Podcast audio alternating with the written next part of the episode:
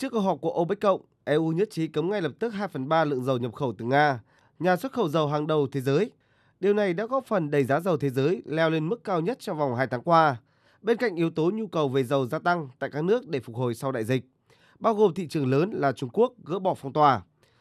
Trong bối cảnh như vậy, OPEC cộng phải nhóm họp xem xét khả năng điều chỉnh hạn ngạch khai thác và xuất khẩu dầu của các nước thành viên. Phương Tây đang rất trông đợi vào một kết quả là các nước OPEC tăng mạnh lượng dầu xuất khẩu, ít nhất là bù đắp được lượng dầu thâm hụt từ Nga, ước tính vào khoảng 2 đến 3 triệu thùng mỗi ngày để ổn định thị trường. Tuy nhiên, điều này sẽ không hề dễ dàng. Trước cuộc họp của OPEC cộng, Ngoại trưởng Nga Sergei Lavrov đã tới vùng vịnh và gặp những người đồng cấp 6 nước thành viên Hội đồng Hợp tác Vùng Vịnh GCC, những quốc gia chủ chốt trong OPEC. Theo Ngoại trưởng Nga, tại cuộc họp này, các bên đã ca ngợi mối quan hệ hợp tác của họ hiện nay trong OPEC cộng. Tuyên bố này gây chú ý bởi nó như câu trả lời cho Mỹ và các nước phương Tây rằng các bên sẽ tuân thủ các cam kết về sản lượng khai thác hoặc sẽ không có quá nhiều sự thay đổi. Nó cũng xóa tan những đồn đoán được truyền thông phương Tây đưa tin rằng OPEC cộng sẽ loại Nga ra khỏi thỏa thuận sản lượng khai thác dầu để tăng sản lượng.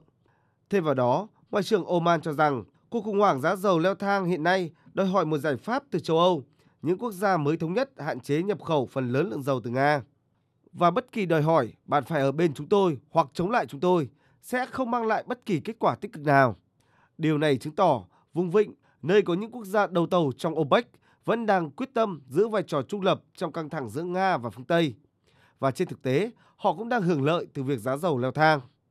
Còn theo Brzane Striandrop, chuyên gia phân tích của ngân hàng SEB, hiện các nước OPEC cũng không có nhiều dầu dự phòng trên thị trường để bù đắp lượng dầu không thể xuất khẩu của Nga. Theo chuyên gia này, lệnh cấm của EU có thể dẫn đến việc Nga bán ít dầu hơn nhưng có thể được giá cao hơn, thậm chí đạt doanh thu cao hơn. Còn về phía Nga, theo người phát ngôn Điện Kremlin, Dmitry Peskov, Nga sẽ sớm tìm kiếm các đối tác mới thay thế cho khách hàng châu Âu. Tất nhiên, bước đi của châu Âu ảnh hưởng khá lớn với khối lượng bán ra. Những lệnh trừng phạt này cũng có tác dụng tiêu cực, có thể là đối với toàn bộ châu lục, đối với người châu Âu, đối với chúng tôi và đối với toàn bộ thị trường năng lượng toàn cầu. Tuy nhiên, chúng tôi đang định tuyến lại khối lượng đang có sẵn theo hướng thay thế. Trước viễn cảnh OPEC cộng khó có đột phá về việc tăng sản lượng dầu, các nguồn tin cho biết giới chức Mỹ đang thu xếp chuyến thăm của Tổng thống Mỹ Joe Biden tới khu vực Trung Đông trong thời gian tới.